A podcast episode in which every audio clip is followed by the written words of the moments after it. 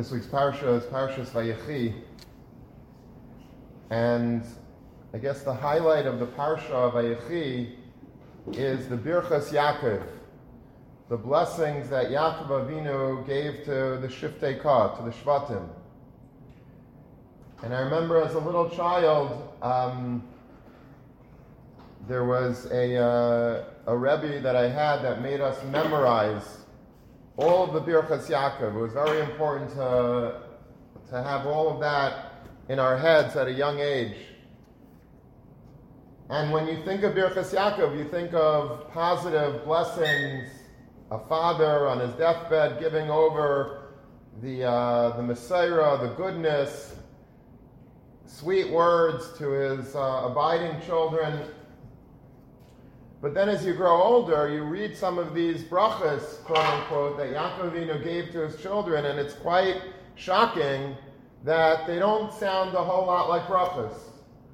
The first three sons, in fact, right from the get-go, right out of the gate, uh, you would not want to be probably the recipient of such brachas.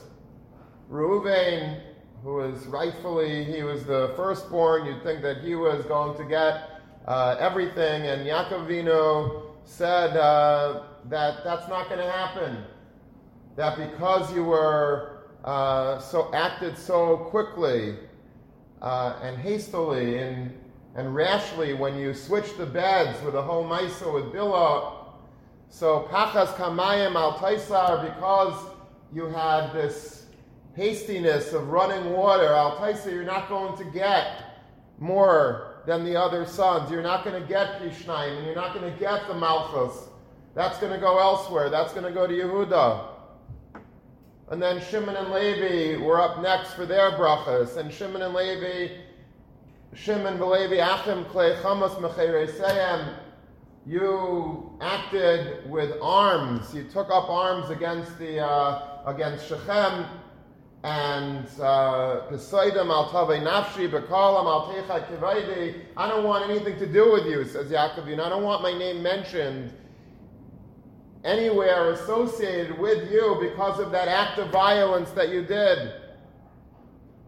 And then comes Yehuda, and Rashi brings that Yehuda at this point was starting to step back. He didn't really want a bracha from Yaakov Avinu. At the rate that Yaakov Avinu was going, it didn't look too pretty, and Yaakov, Yehuda was, you know, walking backwards. He was afraid of what Yaakov would say to him. And Yaakov Avinu had to appease him and say, no, no, no, Yehuda, you can come forward, don't worry about it, I'm going to have something nice to say, positive to say to you. What's going on over here? How are these considered to be the brachas of Yaakov? This is Birchas Yaakov. I mean, it's true that the rest of the brothers pretty much did much better, but to call all of these psukim, Birchas Yaakov, the brachas of Yaakov, I think needs a lot of understanding. You know, to paraphrase the, uh, the famous quote, with friends like this, who needs enemies? Like with brachas like this, who needs klalos? If this is the brachas that are being given over to the first three children, so then, how is this a bracha? What, you know, could you make it worse?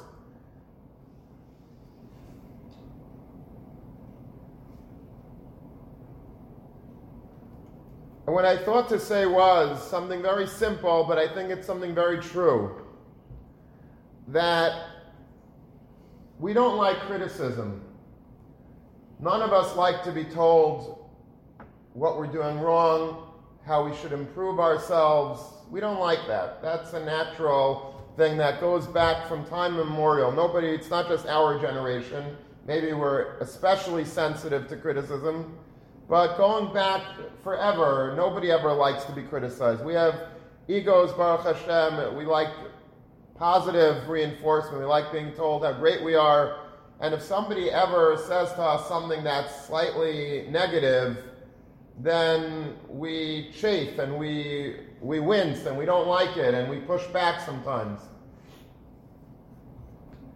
And there's reason for that. We don't like being criticized because we like feeling good about ourselves. We don't like being told what we're doing wrong. We want to be told what we're doing right.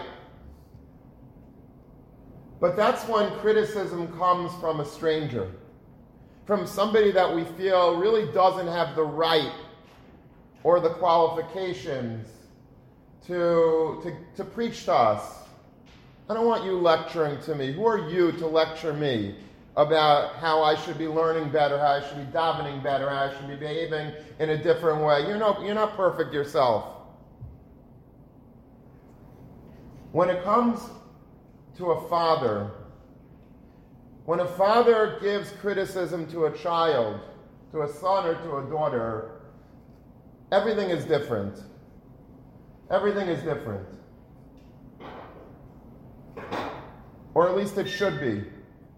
Because that's really the primary role of a parent to mold and to develop and to cultivate the next generation.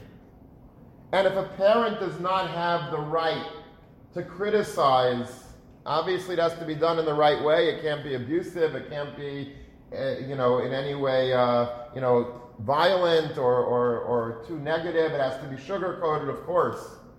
But a parent has to have the license and the ability to tell a child right from wrong. And when a child hears a parent telling them criticism, it shouldn't be taken as an offensive thing. How, how dare you tell me what I should be doing or what I should not be doing? A child should be taking that criticism from a parent in the most positive way possible because that's what a parent's role is. If you're not going to hear right from wrong from a parent, who's going to tell you what you're doing wrong? How are you ever going to change? How are you ever going to improve if, a, if you're cutting off a parent from telling you what they should be doing? Who's going to tell you, you know, that you have to brush your teeth every morning and every night? If you don't hear that from a parent, who's going to tell you? So a parent has to say, you got to brush your teeth or else uh, you're going to get cavities, or else you're going to, you know, regret it later. You have to take care of yourself. You have to exercise. You have to uh, eat properly. You have to wear a coat when it's cold out. If your parents are not going to tell you that, then who will tell you that? Parents have the obligation to tell you that, and a child has an obligation to listen respectfully and to absorb and to appreciate and to cherish the musr and the teichacha that a parent gives. That's the nature, of the essence of a parent-child relationship. It's not all just love and hugs and kisses and, and chocolate chip cookies and milk. It's also a lot of critique, criticism, again, all done in the right way, but it has to be done because it's important. This is how a child develops healthy, normally, how they can improve themselves how they can change their behavioral patterns because they have to. We all have to.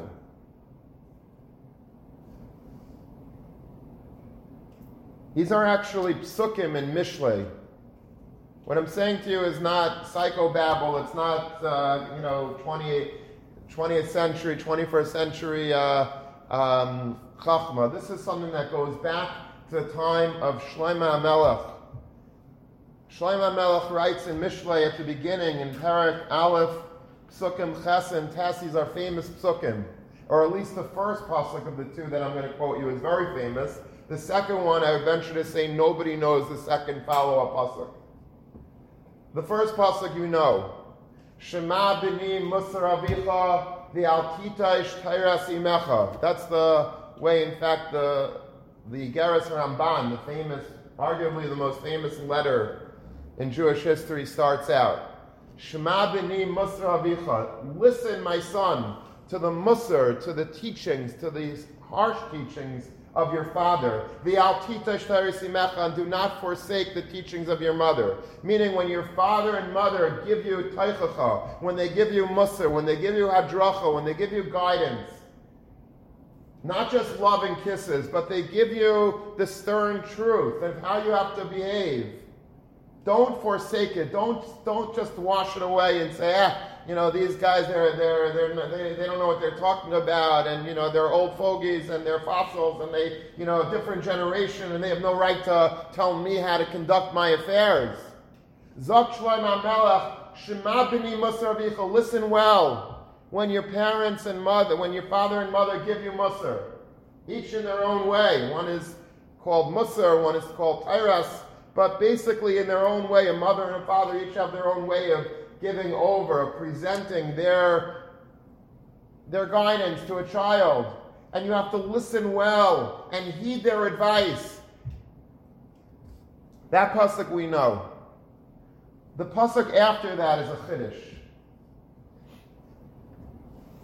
Shlomo Melech follows up that whopper of a pasuk by saying, "Ki livias chen," because they are a graceful wreath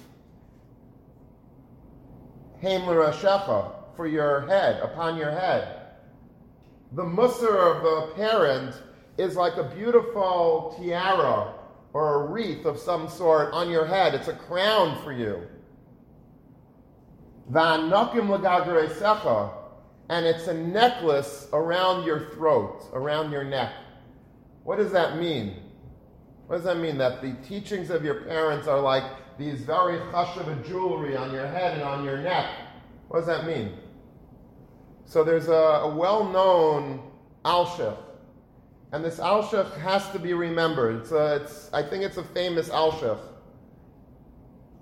I saw it quoted in by Yaakov Galinsky, and he makes it out like it's a davar pashut. Everybody knows this alshich. I didn't know it at the time, so don't feel bad if you don't know it. But it's, a, it's such a beautiful alshich. Listen to what he says. He says that jewelry is something that the person wearing the jewelry never complains about how heavy it is. If you buy your kala, um, you know, a very chashava rock, a diamond ring that's, uh, you know, three carat, four carat, five carat, kaviyachol, She's not going to say, um, take it back, you know, it's too heavy for my finger. Like, I can't carry, you know. If you give her a suitcase to carry, or if you she goes shopping and she brings home, you know, lugs home, you know, groceries from the shop, she'll complain that that's too heavy. You know, I need some help. She'll never complain that the, that the ring that you got her is too heavy. It's a rock, I can't carry it. Take it back, I want a little diamond ship next time. And that's not, you're not going to hear that. But you, got, you get her a tennis bracelet, you know, heavy, that's beautiful. Uh, make it heavier. A necklace, a tiara, all jewelry. No one will ever, a man or a woman, will never complain that jewelry is too heavy. Why? Because it's a pleasure.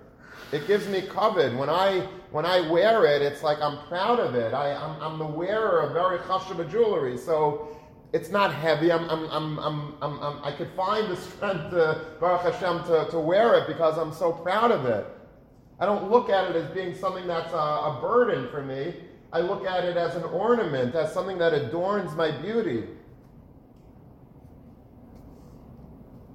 Says the Alshich, that's what Mishlei is telling us.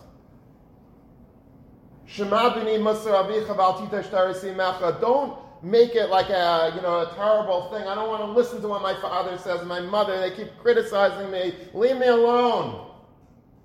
No. That's not the way to look at it. Look at the words of your parents, harsh though they may be, as jewelry. Understand that it might be heavy. It might be that the words, that the content, that the concepts of what they're saying is extreme and it sounds very hard to, to understand and to bear. They, they tell you things sometimes and you don't really want to listen to them. You don't want to accept it because you think that you're smarter and the way that you're doing it is better. But understand, says Shlomo Melech, that they've been around longer. They're doing it for your best interest. They have only you in mind when they're giving you mussar. It's not about them, it's about you. It's they want to improve your ways. If you're not studying hard enough, they say study harder. If you're doing things that are that are not safe, they're going to say, you know, I want you to be safe. If you're going out with a girl and they think that she's absolutely wrong for you, so think about what they're saying. They might have a point. Accept what they're saying because they mean it for your best. It shouldn't be heavy for you. It should be like those jewels that you're proud of. Baruch Hashem, my parents are giving me over good, uh, good advice, good messages, things that I can improve my ways, that I should be able to uh, carry them proudly. I understand that my parents are smarter than me and they have more of a Messiah than I do, and that they are doing it for my best. Maybe they're seeing something that I can't see because I'm not objective. They should be like those jewels that are that are light for a person to carry. Appreciate them. Wear them proudly because they are an ornament to you. They will adorn you going forward. You will cherish those words of your mother and your father.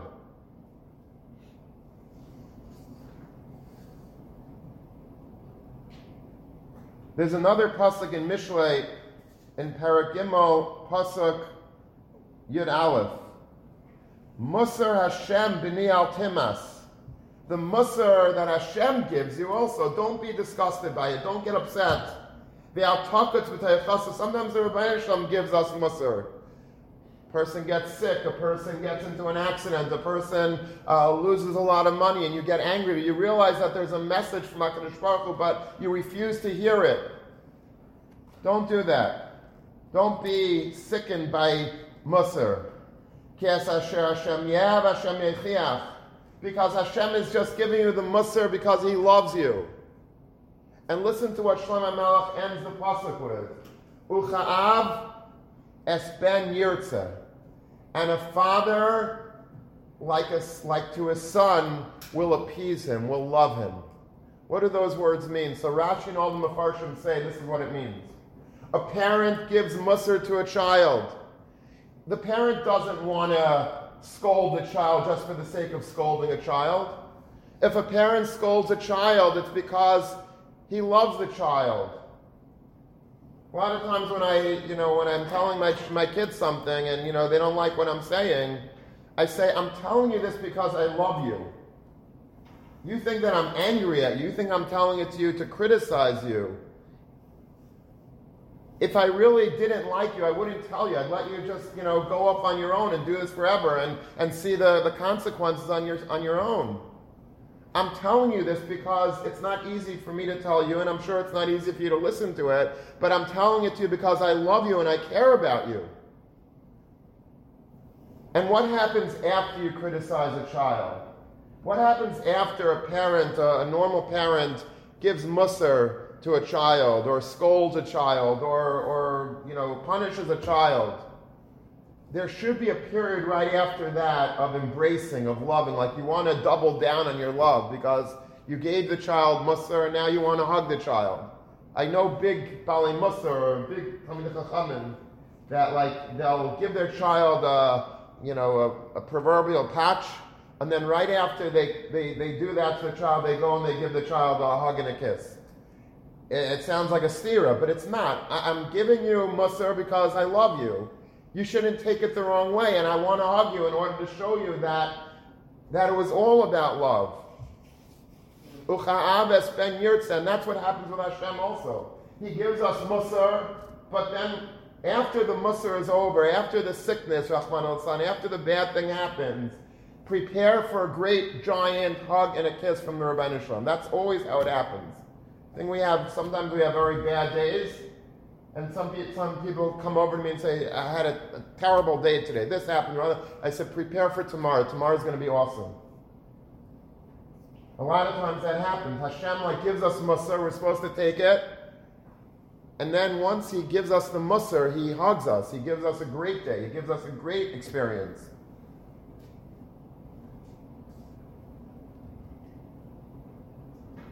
The love that a parent has for a child creates from a matzav of taichacha,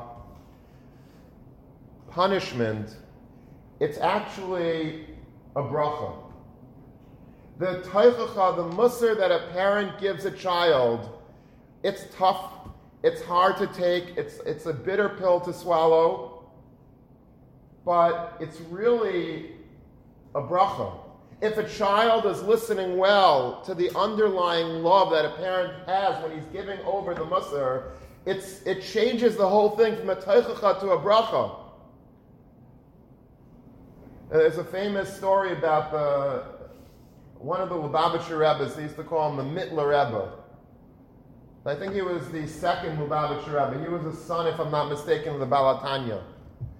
And the Baal HaTanya was, of course, the first Chabad Rebbe, the first Lubavitcher Rebbe. And the Mittler Rebbe, when he was a young boy, used to always, obviously, be by his father. And one Shabbos, he happened to be away from his father, and he was um, at Shabbos in a different city, and he was listening to the Teichacha. They were laning the parsha of Teichacha, and in the middle of the Teichacha, the Mittler Rebbe fainted on the spot, in the middle of the beis medrash, wherever he was. And when he came to, so they asked him, like, are you okay? Is everything okay? He says, yeah, I just was listening to the Teichacha, and I, I was listening to the harshness of it. And it's frightening. If you read the Teichacha in the English, it's like really, really frightening. And, and you know, and, so he was listening to it, and he said, I couldn't take it. I was like so scared and petrified and mortified about the words of Teicha that the Rebbe was giving, I fainted. So they asked him, is that a minig that you have every year? I mean, you're not one years old. You're like, you know, 18, 19, 25 years old, whatever it was. You know, do you have the, do you listen every year? Is that, is that what happens? He says, no. He says, my father's the Balkaire normally. And when my father lays the Teichacha, and I've always heard my father lay in the Teichacha, it always sounds like brachas when he's laying it. This is the first year that I wasn't home and I hear it from a stranger. It's pure taicha. I can't take it. I think that's a very great mushal of what it should be like when we get musr from our parents. We shouldn't be listening to taicha. We should be cherishing them like, like jewelry. They're not heavy. It's, it's supposed to be light. It's supposed to be acceptable and appreciated and cherished because it's so important for a child to get musr from a parent. That's what childhood is. Not, again, obviously there's exceptions, and I'm not, you know, I can't go into everyone's life, and I certainly can't go into my own life, but, you know, it, not everything is always perfect, and I'm not trying to make every parent perfect and every child, you know, every situation is different. I'm talking about, let's say, in a pure, perfect world pure, perfect parents, pure, perfect children, and the, the, the Messiah of a parent to a child, how it should be. And if it wasn't like this with you growing up, then it should be when you have children in Mitzvah Hashem. That's how it should be. It should be given over with love, even if it's taichacha, and it should be accepted by a child in the way it was given, and that's with a lot of love. And, and hearing the taichacha is really a bracha. I want to just add parenthetically that the same thing should be true in a Rebbe Talmud relationship. A Rebbe Talmud relationship is sort of very similar to a father child relationship in, in, a perfect world. And if a Rebbe is giving over Musar to us, a lot of times we like, oh, don't, don't, don't criticize me, you know, you can't do that. But if you're listening well and you're listening carefully, it's so vitally important to be able to hang on to every word and to accept it and to appreciate it because that's where we grow. We grow from getting criticism. Sometimes Talmidim come over to me and say, Rebbe, can you give me, you know, tell me what I'm doing wrong? And I don't know, maybe they got that from in Eretz Yisrael. They used to do that. I don't know, but like, tell me what I'm doing wrong. That I'm not, you know, I'm not. I don't feel like I want to do that. But sometimes you see a Talmud that's not doing well. I remember one the, once in the early years of yeshiva, there was a Talmud who was a real, he had such potential, very sweet boy and a wonderful boy, and, and he was just like not doing the right thing. And I called him over once, and I, you know, I tried to be as nice as possible. I said, "You're not doing the right. You're schmoozing during davening, and then you're missing davening, and you're," and like he started crying. I'm like, I don't, I didn't say anything wrong, but I, you know, and we and then he you know he you know he wasn't happy with me that I was giving the Musar. But he ended up growing from that, and he was really upset at me that I dare tell him anything. But we got so close after that that you know we, we keep in touch till today. And every Purim he comes to my house, and I was Mesader Kiddushin by his chasna If I hadn't given him the Musar, it wouldn't have been a relationship. Sometimes it's important to have that Musar factor between a Rebbe and a Talmud, but it has to be with a lot of love and a lot of patience and a lot of understanding, but it's cherished. If you, it doesn't, no one likes hearing Musar, but sometimes if it comes out in the right way, in the right, it's so valuable. You gain so much from it. That's how you grow. Otherwise, I think I'm perfect. If somebody tells me you're not perfect, buddy, you, you got to do something. You're, you're doing something a little bit wrong. You're not, you know, doing this right. You're not doing. I saw you do this, and that's not appropriate. You have to do it differently. If I if I don't do that, then that's then I'm not doing my responsibility as a rebbe. And if a if a if a talmud or a child hears from a parent slash rebbe musar and absorbs it and takes it in and realizes that I need this. I need to be told right from wrong. They could grow and they could mature and they could become wonderful, productive human beings that could mamish change the entire nature of their life. Remember once, this is just Agav. I was speaking in a shul, and this is like my early years of, of, of, of giving drushes. I was in a shul in Flatbush, and the Rav asked me, he said, I'm not going to be here, you know, Shal Shudas, do you mind speaking? So it was the first time I was speaking in public, in, eh, maybe ever, you know, in a, in a real shul. And, and I prepared for it, and I gave a drasha, and I thought it was like phenomenal. I really, and people were, Shkaya, amazing. You know, it, I got standing ovation came out. It was like very well received. And one guy comes over to me. He was a friend of mine. He wasn't a parent, he wasn't a rabbi, he was a friend of mine. And he said to me, you know, you spoke really well, but you did one thing wrong, and it was really annoying. Whenever, you know, whatever it was, I, I was saying something, and I was like repeating a word. You know, sometimes you get into like the word like.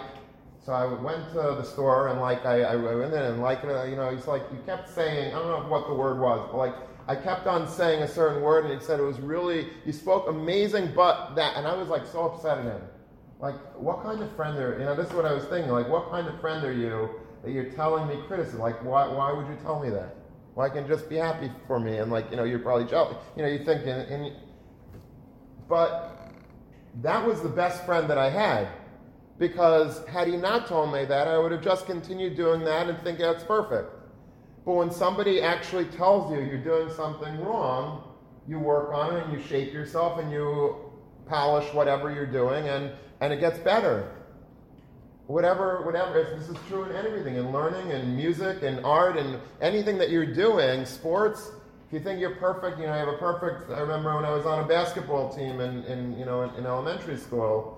So, you know, you think your shot is perfect and your thing is perfect, everything is perfect. And then you have a, a real coach and he says, You're not shooting the ball well. What, what do you mean? I'm getting it. No, no, no. You, your, your, your form is all wrong. Your dribble is wrong. You have to do this different, that different. And you don't like hearing that. What you, what's he talking about?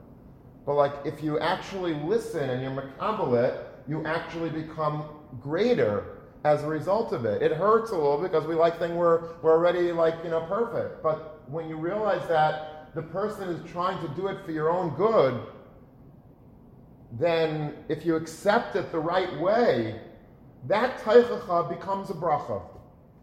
The teicha flips to a bracha by definition, because teichacha is the greatest bracha that you can have. If somebody's telling you, do something different, you're not doing it the right way. You know, I see that you're doing, you're learning, but you're learning uh, this way instead of doing learning that way. You're, you have a, you know, I know that you're trying hard, but you could be doing it much better if you would only do this way. You're davening, you know, you should be davening this way instead of that way. And it comes from the right person at the right time. Accept it. And you should be proud to accept it like jewelry. It should adorn you. Baruch Hashem, I have somebody that's shaping me, that's, that's molding me, that's mentoring me, and it's important.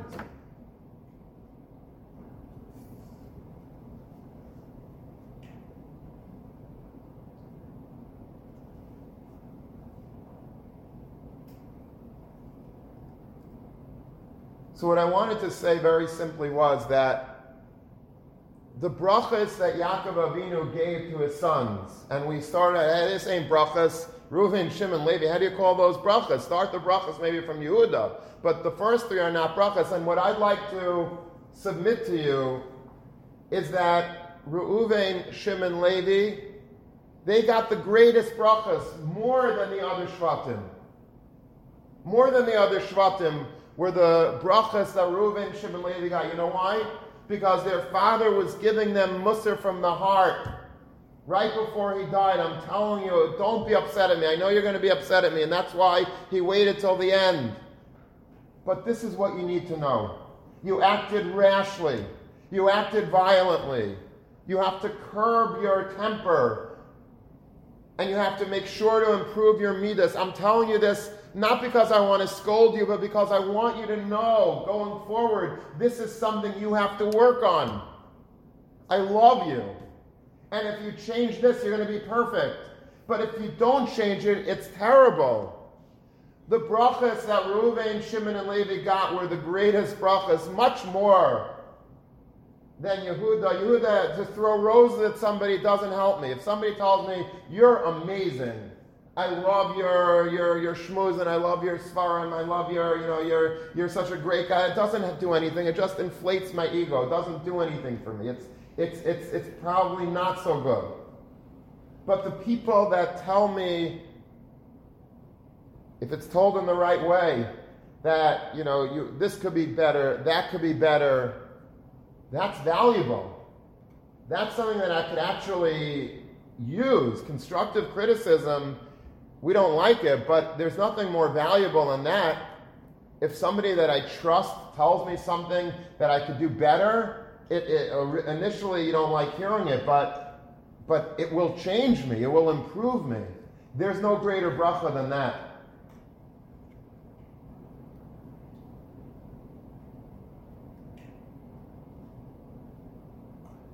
There's a story with Rav Shimon Schwab.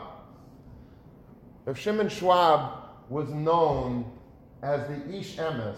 That was his, you know, every gadol has their own unique title in life that, that, that Klal Yisrael has unanimously sort of given them, coronated them with. Rav Schwab, I remember when he was Nifter, he was on the cover of the Jewish Observer, which was a, the, uh, it's not around anymore, but it was a very good mag- monthly magazine put out by the Agudas Yisrael of America. And if you ever want to see them, I have, I think, all of the back editions of them in my office because they were all great. I saved them. You can get them online also.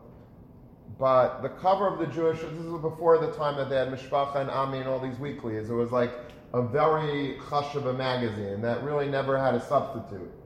I remember I was at an Aguda convention and somebody like suggested that they start printing it again. There was like a you know violent uh, round of applause. Like everybody like immediate. It was a very. It wasn't like one of these quickie. You know, every week have to have another big magazine. It was like thoughtful and the editing was very good and the the content was was very mature and, and thoughtful and a lot of great thinkers contributed to it. And Agudas Yisrael had a had a, had a place to, to put their thoughts out. So anyway, on the cover of the Jewish Observer was Shimon Schwab, and I remember it said on it, the Ish Emes. In giving him, you know, the obituaries that were said about him in that magazine, but his, his entire mahus was an Ish Emes. He was a person that was impeccably honest. He was a person that there was no shtick. He didn't have any tolerance. He was allergic to anything that was dishonest or smacked of any uh, immorality or, or any uh, fiscal uh, you know, improprieties. He was very exact and he had no, absolutely no room in his life for any shtick. And he would go above and beyond the, the letter of the law with his income taxes and with telling accountants what to do, and lawyers had to, everything had to be on, on the highest level of, of Mahadrim and Amahadrim. So he was known as the Ish And listen to this story when he was a young boy growing up in Frankfurt. He had a very chashava uh, family. All his brothers also tremendous gedolim in their own right. He had one brother, uh, Mordechai Schwab, who was a mashgiach in a yeshiva in, uh, in Monsey. He was known as a, one of the Tzadikei Hadar. I just was at his kever, I think this past Sunday If you ever want to, I, I, went with my with one, one of my daughters to the Ribnitzer Rebbe's kever in Monsey, and then like right through the gate, like about maybe 100 feet away, maybe a little bit more, is Rav Mordechai Schwab's kever. And I, I find myself so moved when I go to that kever, maybe even more than the Ribnitzer. He was at Tzaddik Yisrael, and we've spoken about him in the past. Anyway, Schwab had, had a brother in, in, in, London, in, in England who was also a, uh, uh, a tremendous tzaddik in Gateshead. In any event, Rav Schwab was a young boy. His mother sends him on a Friday, like today, to the local Jewish grocery store to get groceries for Shabbos. And she gave him, let's say, the equivalent of a $20 bill and said, get this, get a dozen eggs, get some chicken, get this, whatever it was. Anyway, she knew exactly how much all of this should cost. It's not like today, you know, take a credit card, I have no idea what. She knew exactly how much it should cost. And she knew how much change to be expecting to get back. Now, Schwab, when he was a young boy, he was a young boy, so he saw like a chocolate bar in the store, so he was hungry, so he, he bought that also. And he, uh, he basically used up all the whole $20 and he ate the chocolate bar on the way home. He comes home, and uh, his mother says, Thank you for all the groceries. Where's the change? So Schwab didn't cop that his mother knew exactly how much change. He, he said, Sorry, there, there was no change. Not, not too emesdik. Mother didn't say anything, but she told her husband. And that Friday night, you know, Yekkes and others, they benched their children Friday night, so all the children are standing online you know, waiting eagerly to get their father's paternal blessing. And it's Schwab's turn, and he puts his head down to his uh, father, and his father puts his hands on his head, and he says, Name. Aganav doesn't get a bracha.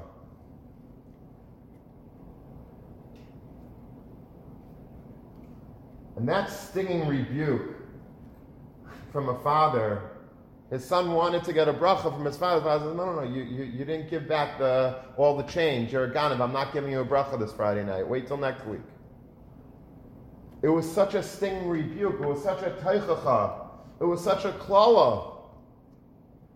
But you know what happened to Rav Schwab as a result of that one bracha that seemed to be a, a teichacha instead of a bracha? He changed his entire mahos. He became the person that would die and have a, a cover with a title, the Ish Emes. Had his father not given him that rejection, that klala, that teichacha, that musar, I don't know what would have been with Rav Schwab. He probably would have ended up being a, a fine Talmud Chacham and a Chashav Yid, but I don't know if he would have become the Gadol that he became, and specifically that quintessential man of truth. How did that happen? It just magically happened. It didn't happen magically. It happened because of that non bracha that his father gave him. That's how he became who he became. From that one Misa, that was the launching pad of who Rav Schwab would ultimately become. Would you call that Misa a bracha or a klala? Did his father bench him that Friday night, or did he give him teichacha that Friday night? I would submit that there was no greater bracha that his father could bench him with that Friday night, but that one act of musar. Ah, he didn't get a bracha, it was a klala. No, no, no. That, that was the greatest bracha that could ever be given to Rav Schwab. It didn't feel good. It pained him, it embarrassed him, it humiliated him, it made him probably want to run to his room and cry. But it was from that that he developed into who he became.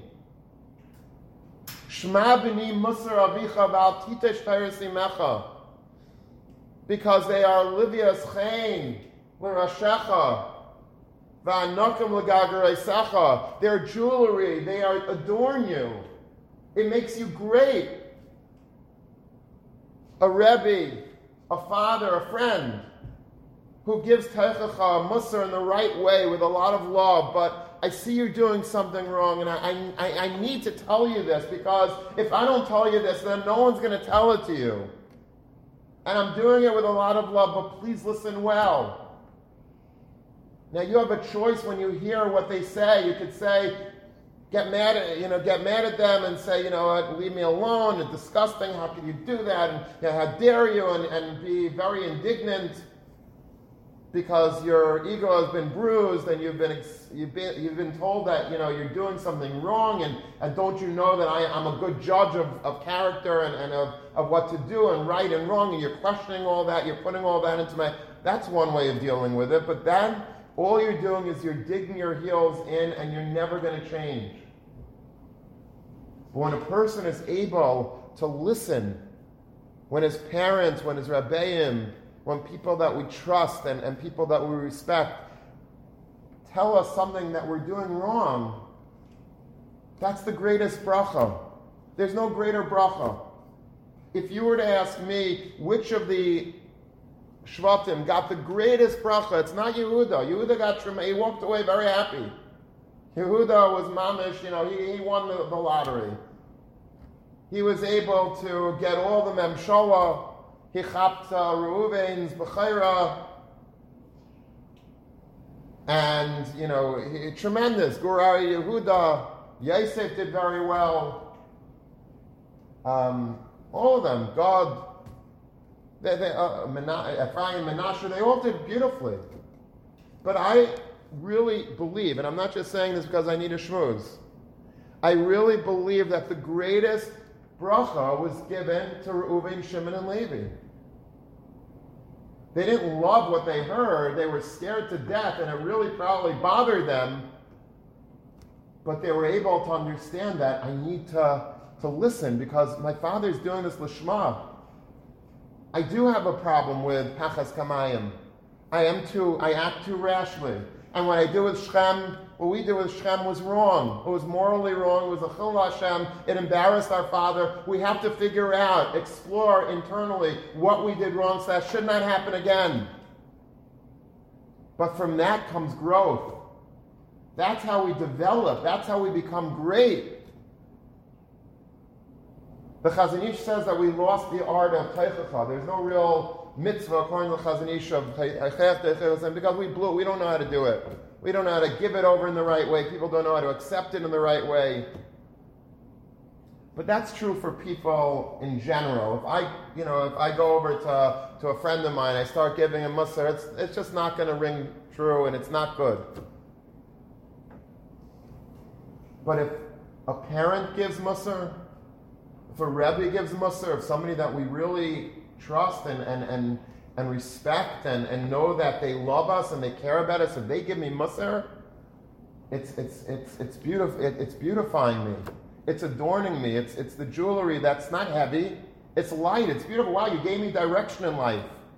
Were it not for you, I wouldn't know that, that's, that I was doing something wrong. And you told me that I was doing something wrong. Now I'm going to improve and now I'm going to do something right. There's nothing greater than that. Nothing greater than being told Musar, because Musar is how we develop. Musar is how we grow. This is, this is how we want to attain great. We all want to be great. We have to learn the proper form, just like in basketball. We have to know the proper. A golfer needs to know how to get his swing right. A singer, somebody told me like, you know, the greatest singers that everybody enjoys their, their singing you know, all the great Jewish superstars, they all still get voice lessons. You think like these guys, you know, they, they've been singing perfectly since they're 20 years old. Why do you need to go to get voice? Because if you really care about what you do, if you take it seriously, you can never be perfect. There's always more to grow and how to change.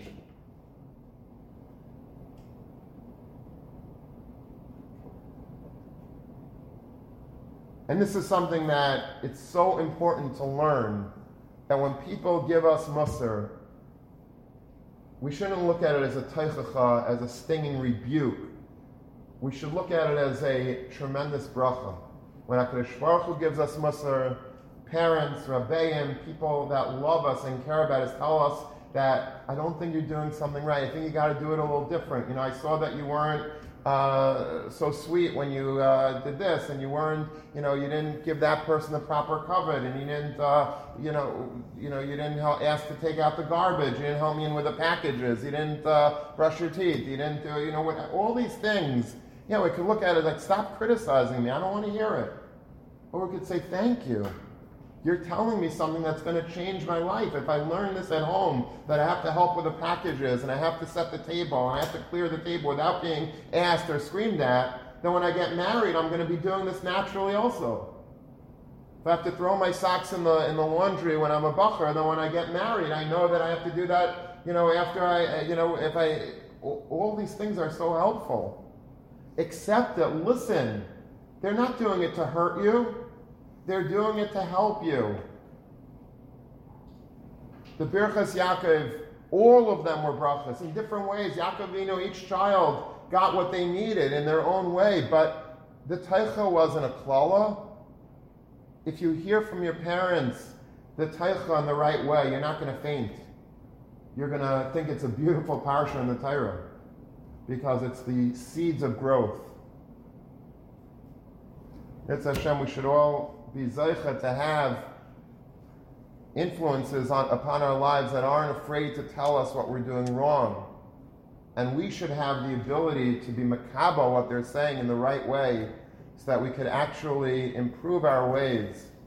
And amidst Hashem, all of the klolos will be ne'apach lebrachas. Have a good Shabbos.